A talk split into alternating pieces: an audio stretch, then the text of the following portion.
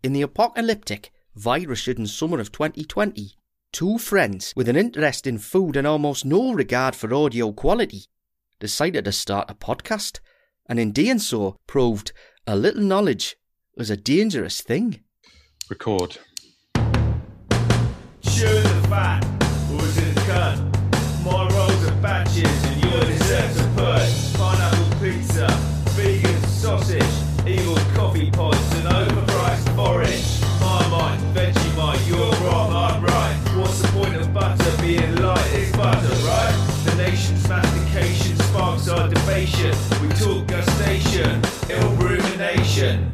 I'm drinking proper job because of today's theme. Um, it's close to a ploughman's, and I thought that proper job might be the closest ploughman's ish beer. And I know we're not eating a ploughman's, but it's, there's definitely cheese involved Yeah, and biscuits. and biscuits, which a ploughman might eat. Yeah. Should we just advise as listeners on why we might be a little bit tetchy today? Go on. Just uh, if you know, normally we plan ahead, we plan these things uh, a little bit in advance and give ourselves an opportunity to to do a bit of research and what have you. And um, one of us decides that discussing cheese biscuits is going to be um, a fantastic and interesting topic of conversation. Then decides to move the meeting forward a few hours um, into the middle of the cricket, the first cricket game of the summer. And the, their reason for this is because they're doing another po- podcast this evening. They, they tell their current podcast collaborator that they've got another appointment this evening where they're going to talk about other things with other men. Those other men, Hodge, have children, and those children need to be fed and that before they can get hammered on a, on a podcast. Whereas you and I do not currently have children, and we can get hammered in the middle of the day. Yeah, I, well, I understand. The, I understand the rationale, but the um, the timing I felt was quite poor, and I didn't realise we were in. I was in a, like a cuckolded relationship here, so I wasn't. I wasn't aware that in the contract that it said that at times you would be ritually humiliated by your other half. I have a lot of Um, audio love to give. I, what can I say? Significant meetings and inputs from other men, which uh, I find it slightly offensive. It's lockdown, Hodge. You gotta you gotta get it where you can. Yeah. So, and the other thing, yeah, obviously, is trying to make cheese biscuits an interesting topic of conversation, which I felt was a challenge. But you, being a middle class tosspot, thought it was endlessly interesting. I Then decides to WhatsApp me in the middle of the night. Do you realise that the army have square crackers and the navy had round ones, which I thought was both strange and and slightly embarrassing for you at the same time. well, did you manage to get hold of the required materials? Yeah.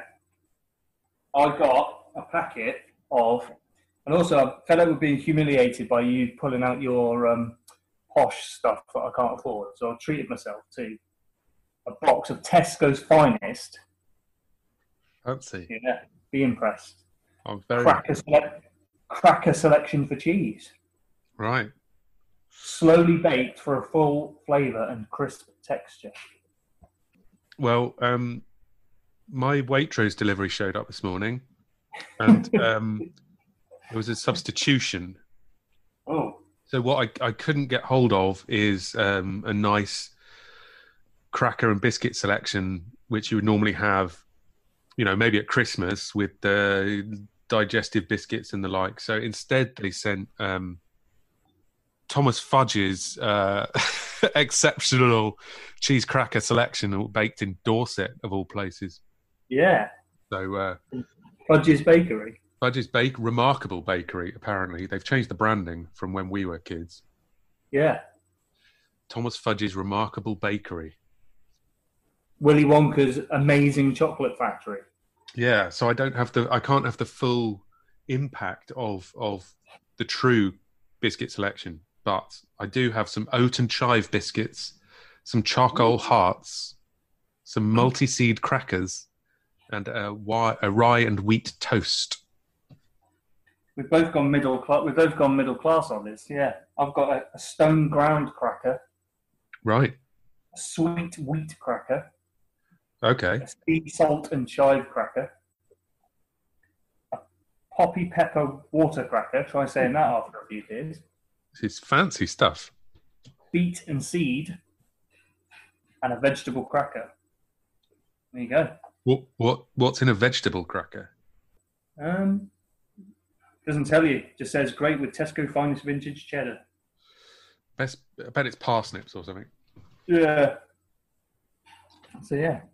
Just to just to keep it real though, I do have some Tesco's water biscuits, Oh wow. the most crumbly biscuit. Oh, well, cheese and biscuit seems like a very comforting but sophisticated thing to enjoy during a lockdown. Nice cheese selection. And I have got a cheese selection as well to go with my selection of biscuits. I've got a goat's cheese. Couldn't, couldn't find a, a cheese selection.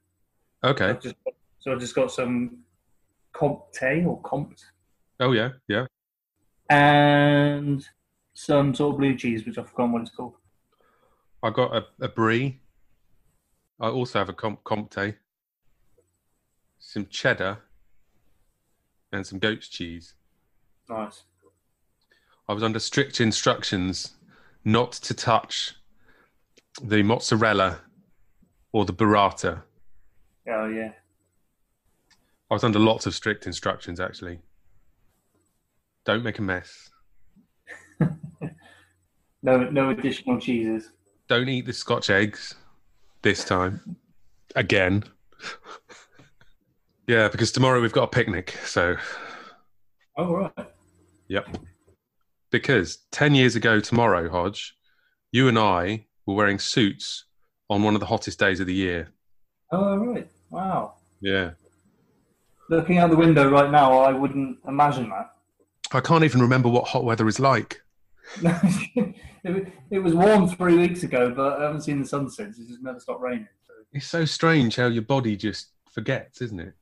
How glorious it is to stand in the sun In a suit, in a suit with gin and tonic. sweating, trying to have your picture taken without a glistening of sweat all over you. Yeah. Lush. Ill rumination. Did you find out anything interesting about this my my my topic? um, well, for starters, I just wanted to talk about the name because what does it say on your box there? It says Thomas Fudge's from Remarkable Bakery, biscuits for cheese. So you got biscuits for cheese, Yeah, and I've got a cracker selection, right. and we completely baffled your other half. Well, I baffled your other half when I referred to them as cheese biscuits. Cheese biscuits. Um, so I think the first thing I found out is that no one really un- knows what to call these things. We're not really sure whether they're crackers or biscuits, or cheese biscuits, or biscuits for cheese, or crackers for cheese, or cheese crackers, or just things that you put cheese on. Yeah. Well, I, I think I've always known them as cheese biscuits Yeah, or cracker or crackers. Or crackers. Yeah. What do you think they call them in America? Well, I looked that up. All right. So crackers in America means a crazy person, Right. Okay. and biscuits can be called. It can be like a, a bun, like a bread bun. Uh, or a scone, even as well. Yeah, like a scone thing. Yeah, yeah like Savory sim- thing you have with like gravy, gravy and biscuits. Yeah. gravy and biscuits.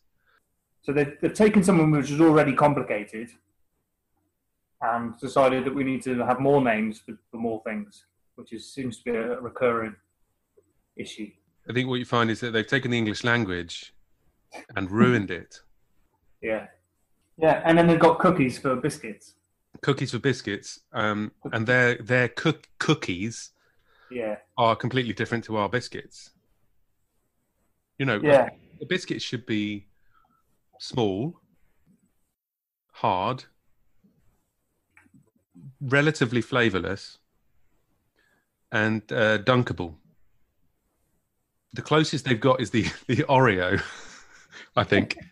But what are they? Yeah. It's, it's an Oreo a cookie? Do they call it a biscuit? I don't know. Oh man, they confuse me Yeah. in so many ways.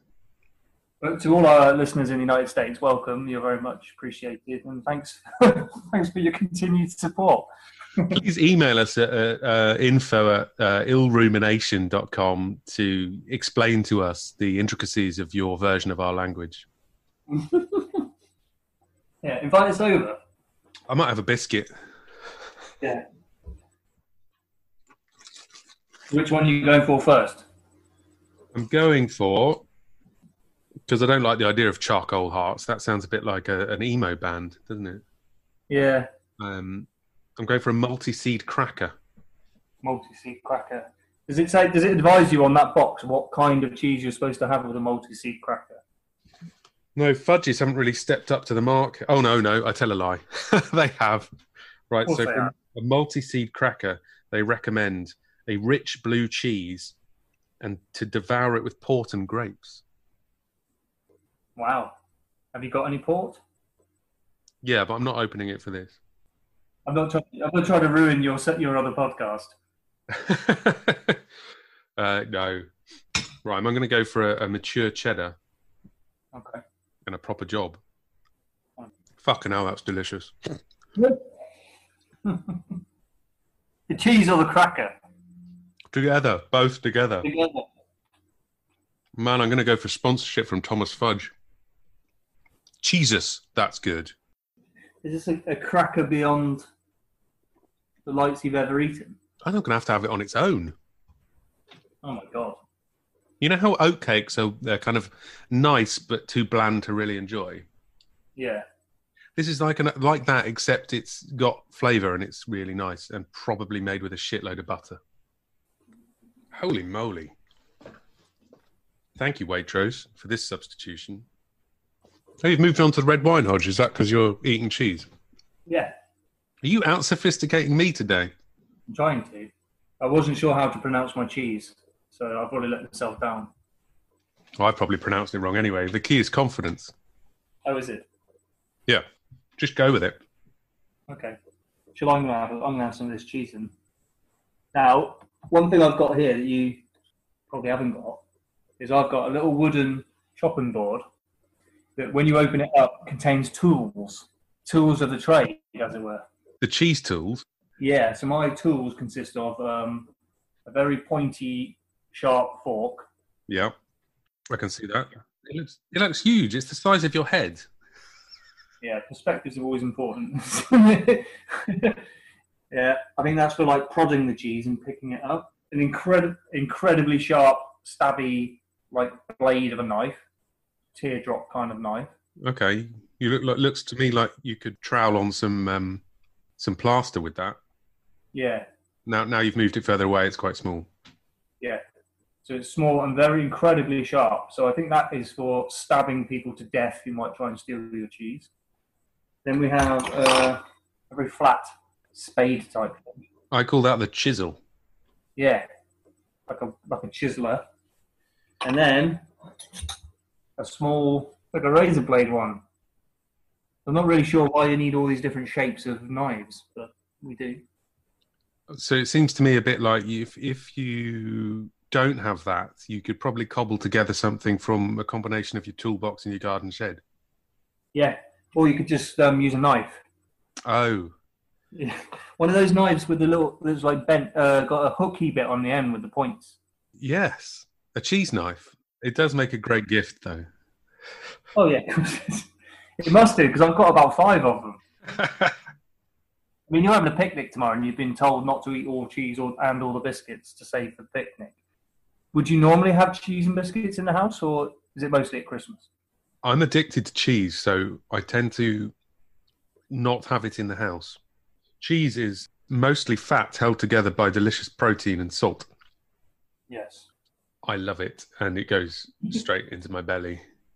My favorite accompaniment to cheese actually is not crackers at all. It's um, a, a stick of uh, French bread, a baguette, but from a decent French bakery In France. in France. the kind of bread that you have to eat really quickly, otherwise you know it's going to go stale. Yeah. So you slather it in, slather it even in, not slather, slather it in French butter, and then You just you just used that word slather. I don't know if you saw my tweet uh, earlier on in the week that we should ban it's barbecue week last week, UK barbecue week, and I'm setting up a movement to abolish the word slather. when it comes to butter on French bread, I think it's acceptable. Well, you obviously do you would because you just used it, but I'm telling you that you're wrong. Okay. Well, the reason I'm banning slathering is because when you see it on a menu, it makes me feel quite ill. When it says like um, some sort of chicken breast cooked and slathered in sauce, or one of those barbecue like hamburger photographs you always see where there's just like tons and tons of cheese, melted cheese pouring out of the out of the burger bun, slathered in cheese, slathered in chili sauce. It just it seems a bit like uh, over the top. It makes me feel a bit ill, so I'm banning it. Okay. These are the times we live in where you should actually spend a good part of your day thinking of things to ban, because uh, when the right wing Nazi government uh, going out for new policy ideas, you've got them there for them. Yeah, that's true. Yeah. Can we ban Robert Key from um, commentating on the cricket? Yeah, we can put him in there. Yeah, he should stick. He should stick to pantomime. Widow Twankey. That's the one. I would like to ban the word unctuous unless it's describing a Dickensian character who happens to be slightly greasy. So unctuous, for the people who don't know, means Greasy. So, so you may have heard food present presenters. I'm not Nigel Slater being one of them, saying things like, "I've got this piece of French bread, and I've uh, slathered it in olive oil so it becomes unctuous." yeah. He loves, he loves unctuous, doesn't he? Yeah, that can do one. Just Nigel Slater. He looks a little bit like Alan Bennett, and he, he likes an awful lot of olive oil, and he likes to dip things in things, doesn't he? He does. And when I watch him eat, I feel physically sick. I don't like his plating, weirdly enough. He very delicately places things on the plate in a really messy way. Like he's spending an awful lot of time to get it really, really shit. Yeah, exactly. Well, it's probably a it's probably a posh word for that. When we find it out, we'll ban it, and if there Okay. isn't a word for that, we'll fucking make one up, and then we'll ban that. You're really getting into this fascism thing. Yes. Uh, oh, I heard it was trendy, so I thought I'd like you know give it a whirl. It's worryingly trendy right now. It was it was it was trendy in the 30s, very popular in the 30s. Disappeared a bit in the 40s, and then you know been quite quiet since. But recently, the last few years, it's uh, really raised its um, ugly head. So I thought I'd give it a whirl. I think it's because people have very short memories and they like snazzy logos. And you can't be a fascist movement unless you have a snazzy logo, it seems. Yeah, they like um, straight lines, don't they? Maybe we're straying too far away from the original topic here. So yeah, we're going to ban. I'm banning sl- slather, and you can ban ban unctuous. I always when when I think of the word unctuous, I always think of a man who's not necessarily fat, but who probably quite thin actually, a Uriah Heep type of character, who has way too much brill, Brylcreem in their hair, Hmm. and uh, maybe a cross between kind of George McFly, someone with too much Brylcreem in their hair. Like a 1930s uh, gangster, uh, Al Capone type guy, Kind of sleazy, with a match in their mouth. not the kind of cheeky kind of criminal type, more the, the type who kills prostitutes. Oh, unctuous really does um, stir up some imagery, imagery for you, doesn't it? Yeah, So when Slater says, "Oh, this piece of bread's really lovely and unctuous," you're like, "Ah, it's not. It's a 1930s prostitute murderer and gangster." I'm I'm I'm triggered when I hear that word. Yeah. Oh, Um, I'm going to open another packet of biscuits. I'm going to I'm not I'm going to avoid the charcoal hearts. Uh, I'm going to go for an oat this is a hexagonal biscuit because if they're middle class and trendy, they have to be geometric shapes rather than circles. Yeah. Um, this one, uh, it says on the box that I should I recommends recommends having this one with perfect with West Country cheddar and an onion chutney. Oh, Now, we've covered chutneys before, and for me, the addition of chutney to a cheese and biscuit is a hazard because the biscuit in itself is integrally, integrally unsound. Hmm. And if it falls apart in your hand and then goes down on your shirt, then you've got chutney on your shirt. yeah. I mean, I guess you could say the same thing about cheese, but No, no, I think I get you. As, long as you get the cheese off fairly quickly, it's not going to stain, is it? no. Not going to stain. I like the, uh, the use of a West Country cheddar. That's a, a Dorset bakery refusing just to say Somerset cheddar. They're both representing the West Country because everyone knows Yeah. the best cheddar is from the West Country, but refusing to acknowledge that their neighbouring county is better than them. Yeah. So that's just old rivalries die hard, isn't it? It is really. Just because they don't have a cricket team. Ev- Everyone thinks that the big rivalry in the West Country is between Devon and Cornwall, but they have no idea about what goes on between Somerset and Dorset. Yeah. That that Pack Monday fair, when the, when the Yeovil Somerset people go to the Sherborne Dorset's fair, is carnage. Absolute carnage. Right, I've just slathered some brie onto this biscuit. Oh, looks unctuous. Don't get it on your shirt, otherwise you'll, the unctuousness will stain it. What cheese is on there? Your cheddar. No, I put a br- bit of brie on there because I did cheddar already. Alright. I should really plan ahead by reading the instructions. Thomas Fudge will be breaking through the door in a minute. It's really good. It's not quite as good as the previous biscuit, but it's still really good. I've never met Thomas Fudge. I imagine that he wouldn't be a particularly scary character, though. A character out of a Dickensian novel. When I say Dickensian, I just mean Dickens, because I don't know any other novelists from that time. Um, and I imagine he'd be quite portly, quite short, quite portly, Red in the face. red in the face from all that waddling that he's just done. And Yeah. um, he might try and be menacing because you've used the wrong cheese on the wrong biscuit, you've not followed his advice, and he thinks fascism's trendy, so he's come to tell you what to do. But um, I don't think he's got it in him. I think he'd wave his rolling pin at me and then chuckle. Yeah, the chuckle always would give it away, wouldn't it? Yeah, because he'd probably play Santa Claus at Christmas. Although he's probably busy as fuck making crackers because it's their key cracker making time, isn't it? you know, actually, he might be a bit angrier than that Why? because um, because I actually put Somerset brie on my biscuit. Oh yeah, he gets he'd be well pissed off about that. Whether he's pissed off enough to get the train up to London, which involves a six-hour bus journey to Sherborne in order to catch a train. Well, he'd, he'd have to ride his um, his pony to Sherborne from Yetminster first, or wherever they're from. They're just on that road, aren't they? Oh, Stalbridge. Got that wrong. Yeah, it's pretty good. I've I've I've put the other half of my brie onto a, a, a water biscuit. You haven't told me what you're eating yet, Hodge. Well, I've just had some brie. Had a little bit of brie on a stone ground cracker, which apparently is good for Stilton, but very specific type of uh, Stilton.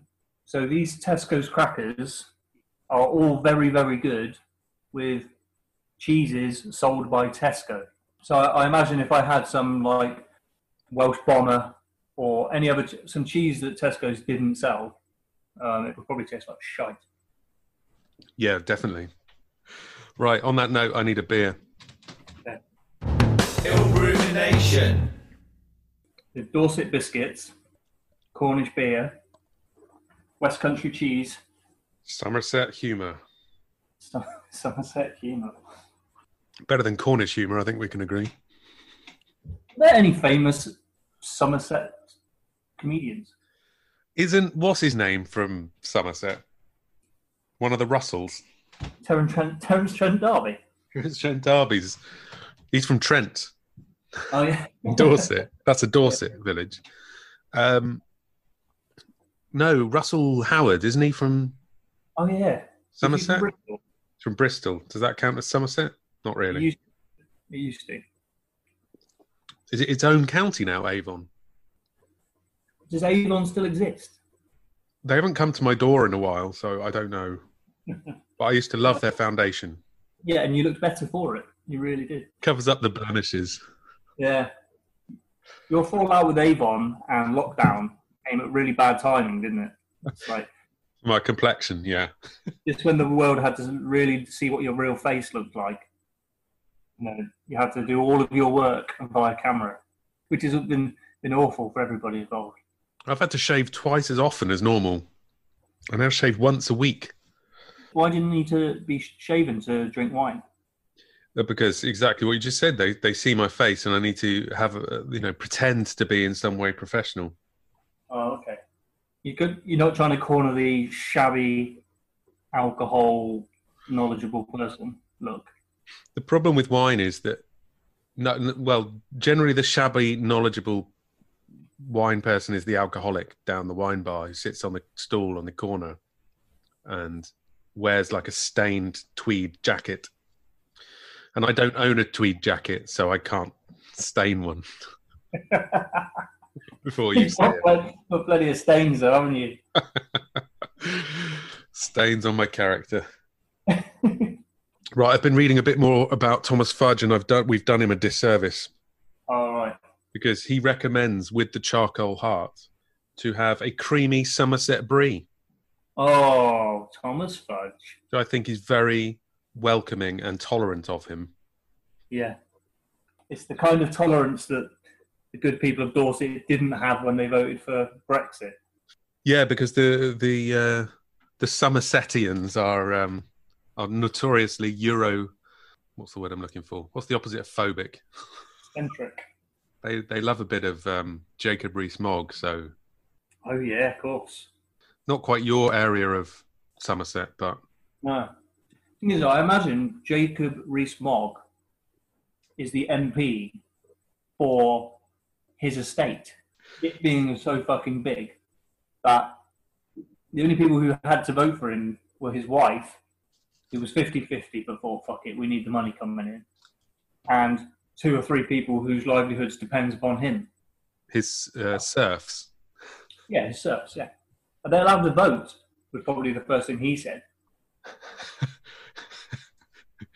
He had to he had to consult the rules. The last time they were updated in his estate was the 1600s. So what we're saying is Thomas Fudge good, Rees-Mogg bad. What we're saying is Thomas Fudge should be the representative for West Dorset.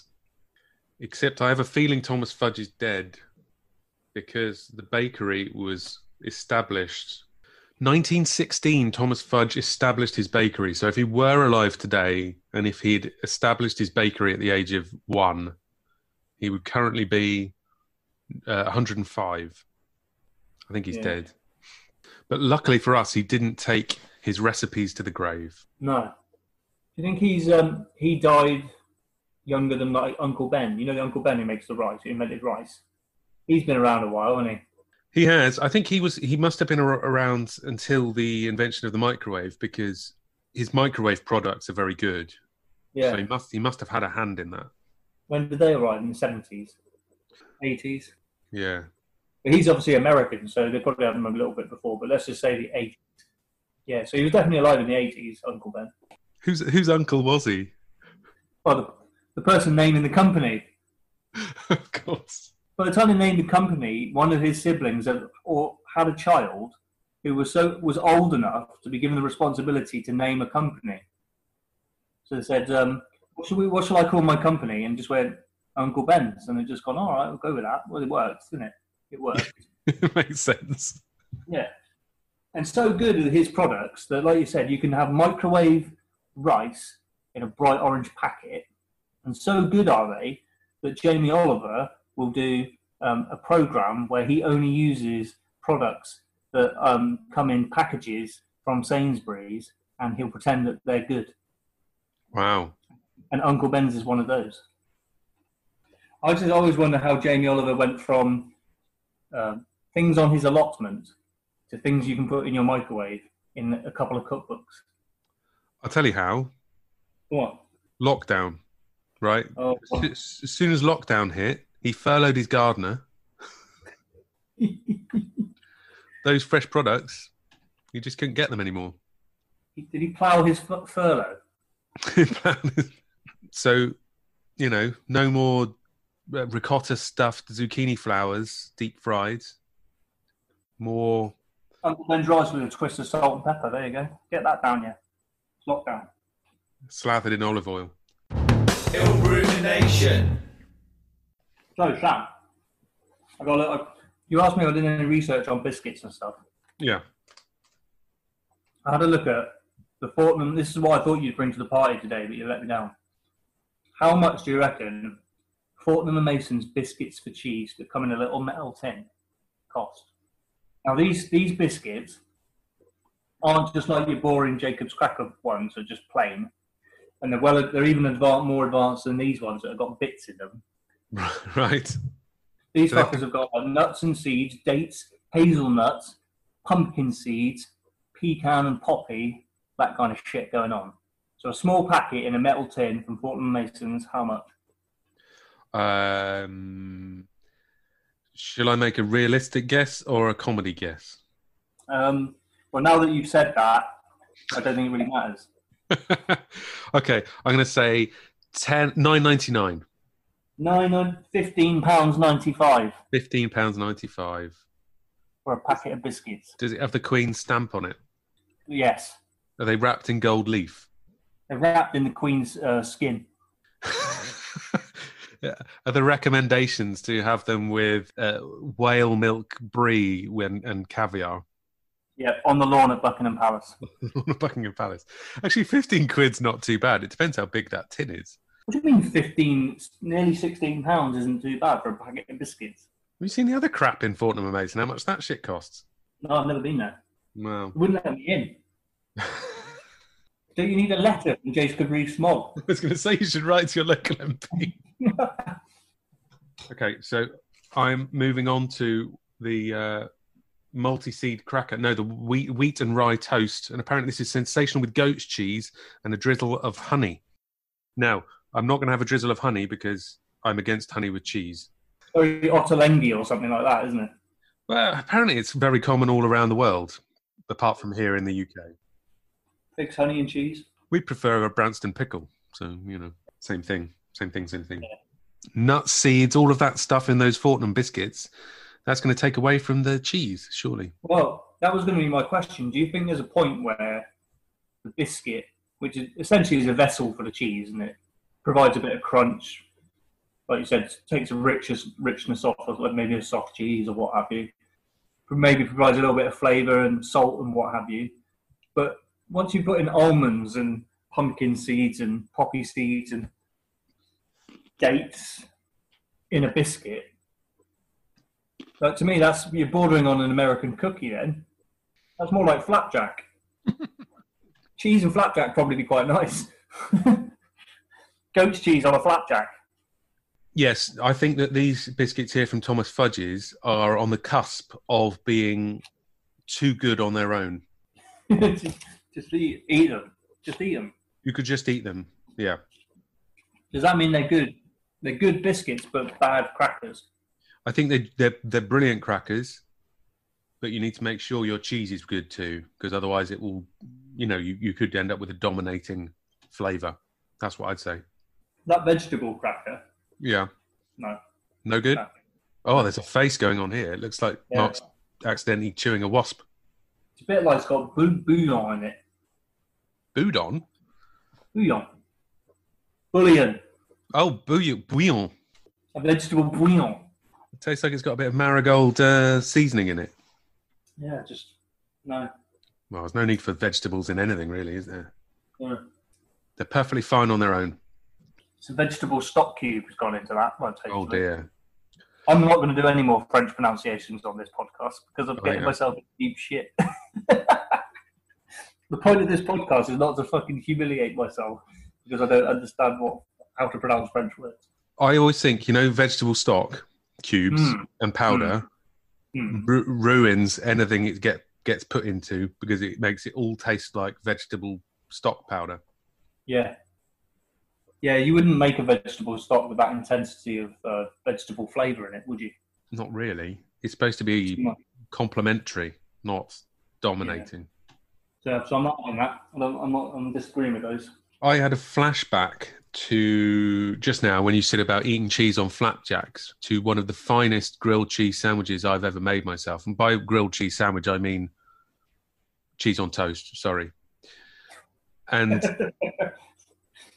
but with a lid. You know, you toast toast both sides of the breads, two pieces of bread, and then s- put the cheese on and slap them on really quickly Right.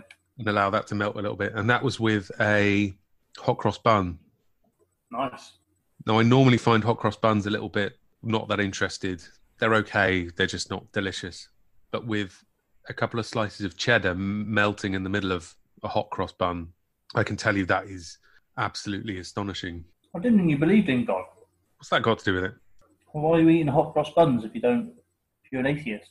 Well, I do it actually as a spiteful atheist. I wait until after Easter when they're on offer and just buy shitloads of them, You turn them into cheese sandwiches. turn them into cheese sandwiches and feed them to the birds. Not the cheese sandwiches, just on their own. You shouldn't feed cheese to birds.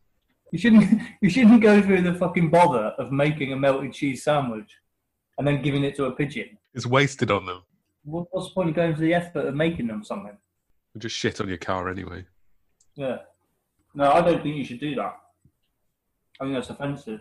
To Christians, Yeah. Eating crossed products, bread products, when you don't believe, offensive. So, so I suppose to you, I suppose to you, the cross is just a swanky design. It's got straight lines on a round background. Ill rumination. Right, I'm going to try. I quite like the sound of this one. Poppy pepper, water cracker. yeah. It's a bit of a mouthful, that, isn't it? Poppy, poppy pepper, water cracker. Poppy pepper, water cracker, poppy pepper. blah, blah, blah, blah. You can't do it. Impossible. Now, this one recommends you have, um, how do you say this? A Georgian Zola? Yeah, that's right. A Gorgonzola? Gorgonzola. It's not Scottish, Hodge. I forgot how to do West Country accents. That's awful. You've been away too long. yeah, I've been away for way too long. Although, although for other people listening to this, it might be like, I like the bit where the two guys with the West Country accents pretend they haven't got West Country accents. For the record, I don't think Sam has a West Country accent. I like the pepper cracker. Do you think Poppy would like the pepper cracker? Auntie Poppy's peppered crackers. Thomas Fudge's peppered knackers. Lovely. And I like them. They're very peppery. What cheese did you have with it? Oh, the Gorgonzola. The um, Comté. Oh, the Comté. Yeah. That cheese is lush. Mine is lush. I had it with my um, rye and wheat toast. That was pretty special. So when um, when the other half was asking me what this podcast was about, and I said cheese crackers. Well, I said cheese biscuits. Then we had this big long conversation about what, what they were called, and she said, "I bet you can't do it without actually just waxing lyrical about the cheese." Right? So it's good to be able to go back and say Thomas Fudge's bis- uh, cheese crackers are good enough. Sam says to eat by themselves without the cheese, which proves that bit wrong. Proves they're wrong on that. Yeah. The cheese is the star of the show still, though, isn't it? Yeah, but we, you know, we've avoided talking about it too much. Yeah. I'm, I'm a bit disappointed Waitrose didn't show up with some blue cheese today, but so be it. So what happens when you pay someone to deliver your, you know, do your shopping for you? Well, it's lockdown, isn't it? You can't leave the house. You can leave the house and lock down for shopping. Only bare essentials, and I don't consider like blue cheese to be an essential. Oh, right. What are the essentials? Cheddar, Yeah. goat cheese, Comte, Comte. and um, Packs of 55 Deli- Dairy slices. yeah. Oh man, I've got some laughing cow in the fridge. Oh, man. Get that out for the lads. Will yeah. And and while I'm getting the laughing cow out the fridge, I'll let you ruminate on the digestive biscuit. Right. So, got a cheese cracker, crackers for cheese, cheese biscuit, biscuits for cheese, selection box, and they sneak in a digestive biscuit dressed as a Hovis bread loaf of bread, and there's no fucking point. What is the point in that? It doesn't even recommend what kind of cheese it's supposed to go with. It's an outlier, and it's a piece of shit. All right for tea though. Well, I was going to say, do you actually just fish them out and di- dunk them in your tea? I've never understood it. I, I don't get it at all. That was a politician's answer. Do you fish them out and dunk them in your tea? Well, I don't have tea with my cheese, so no. And I prefer hobnobs. You don't have to fish them out only when you're eating cheese, though, do you? Once you know they're there. You you never open that tub of biscuits unless you're eating cheese, though, do you? No, no, but you're not going to eat the ho- the um, digestive ones with cheese. But you make yourself a nice cup of tea and you think, oh, I'll have a biscuit. And you go to the biscuit barrel and you realise it's empty. Would you go, hmm, I know where there's some digestive biscuits and get them, the Hovis ones out of the cheese selection and use them as Dunkin' biscuits? I would never think of it. I would never think. I know where there's some digestive biscuits in that stale box of crackers we opened last Christmas. Would you? Well, you live too high on the horse, mate. You're, uh,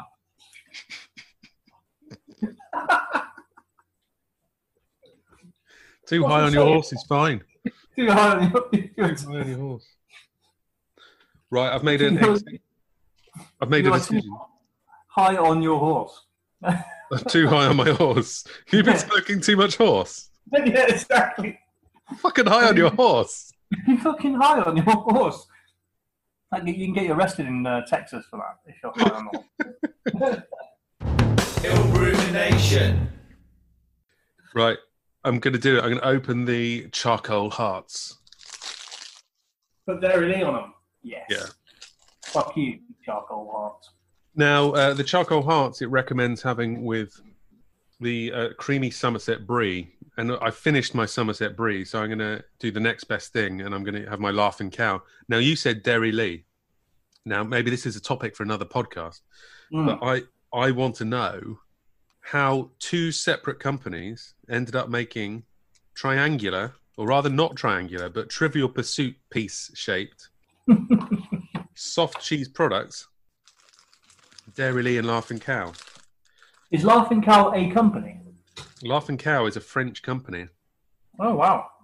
I accidentally bought some Laughing Cow when on the on the shopping list it had said Dairylea. And I was in the doghouse when I got home. I can't imagine. Interesting that Laughing Cow is a French company. Yeah, it's called La Vache Chouclé. I don't imagine French cows have a lot to laugh about. French cows are loving it. Are they? Mm. Yeah.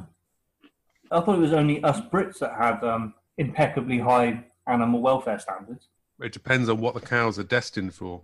The only reason I voted Brexit is because I didn't want um, to be associated with the poor treatment of French cows. American chickens can be fucking drowned in chlorine for all I care. Those things are cunts. But those, those nice French cows, smiling, laughing away, having a great time. You know, I just want. If they're being if they're being upset, I'm, I'm, I'm nothing to do with it. I think Thomas uh, Fudge would have been a Brexit voter. Do you think? So I hope he's not too upset about me putting Laughing Cow on my charcoal biscuit. Do you think he voted Brexit though because he didn't really understand the issues, the real issues, and he just thought it would be nice to be able to be like to feel a little bit more British because he's out of a Dickensian novel, you know, when it was really great time to be British, unless you were in the workhouse or poor or you know in servitude. Let's see. He he established um, Fudge's Bakery in 1916. Now, a very strange year to establish any business. Yeah, Halfway through a world war. So either he was under under the age of 18 Mm. or over the age of 50, or maybe younger. I don't. If you're in the food production industry, you don't have to go and run into a machine gun in France. And he went, I make crackers.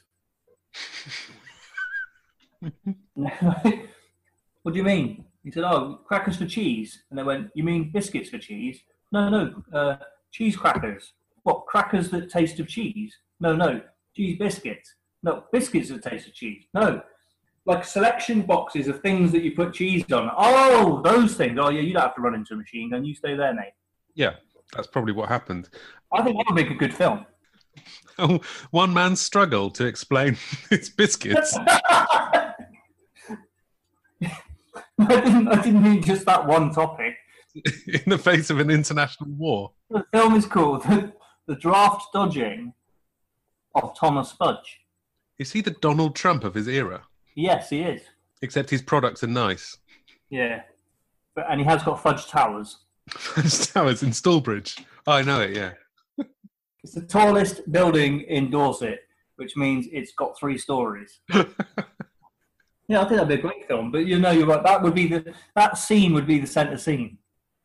Um, someone from the army struggling to explain to have a conversation with the draft dodging Thomas Fudge about what actual food business are you involved in, and um, you know, one like I said, one man struggle to explain how the fuck he's going to get out of the war. Ill rumination. Well, speaking of the army, I said earlier when you on your WhatsApp you said about the army biscuits were square and the navy biscuits were round. Yeah. So I looked into that because I thought now I'm awake. Maybe if I research this topic, I will actually nod off. Um, whilst you were probably masturbating over some Jacobs. cream, that's why they call them cream crackers, isn't it?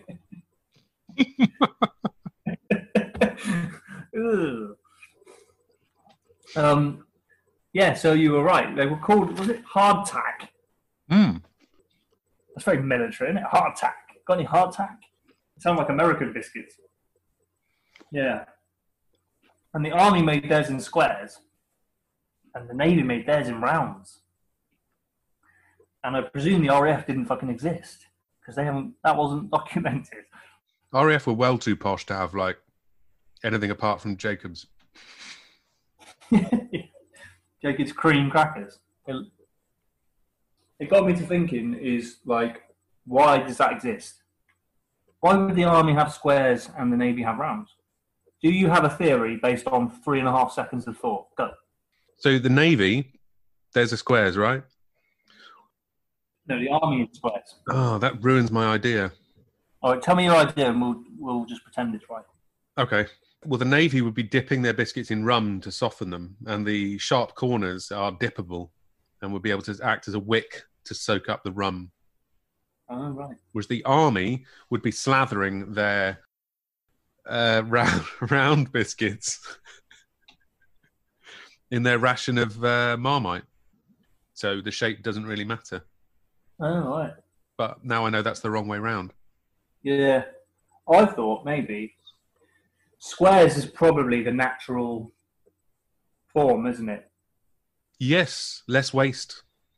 Yeah, because obviously if you cut circles out of things, you create waste. So you, you would bake them on a square tray or some sort of cuboid shape and chop them up and then dish them out to the lads, our brave boys overseas, fighting plucky British independence and colonial empire building in, in good fodder.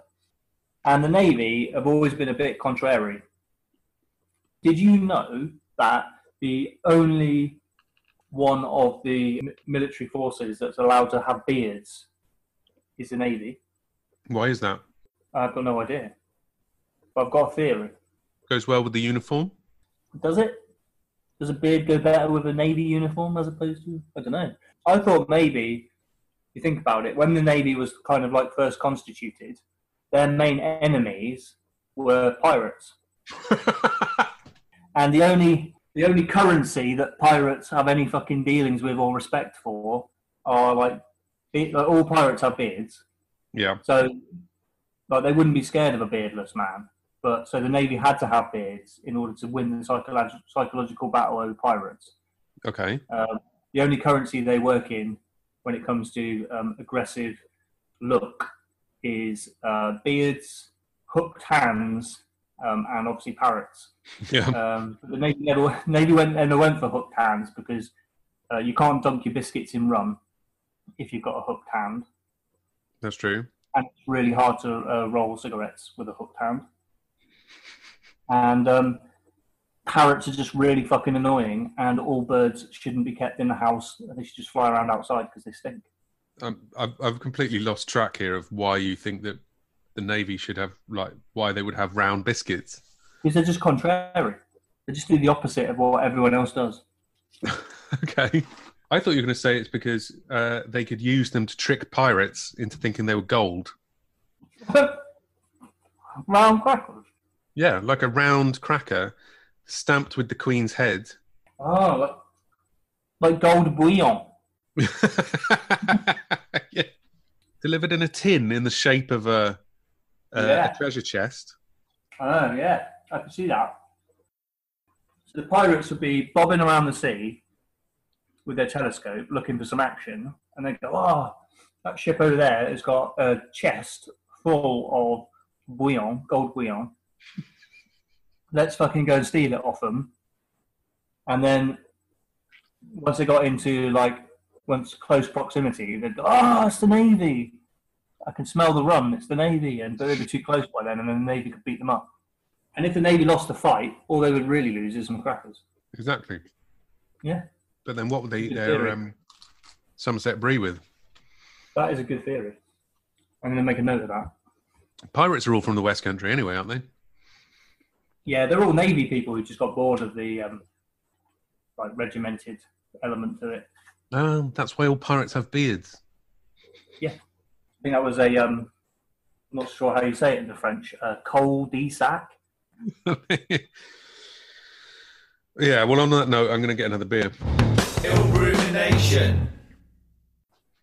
So the guy comes up with fucking terrible ideas in the middle of the night, having done no preparation because he's got something better to do this afternoon in the middle of the cricket, and then rolls his eyes and lifts his eyebrows at the things that I say off the fucking on the hoof because I've had no chance to prepare because he's only made up the, the issue this week. It's bullshit. He's going out, um, going to do a podcast this evening with some other people um, who obviously holds in higher esteem than me. This is bullshit. Hiya, Hodge. Mate, you okay? Right. So what's your pod, what's your podcast tonight about?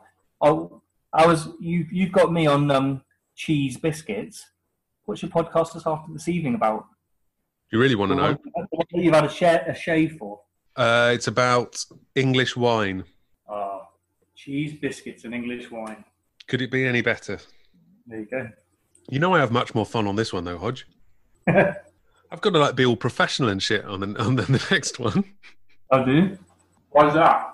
because we're interviewing the winemaker. Ooh. Is he English? Yeah. Yeah.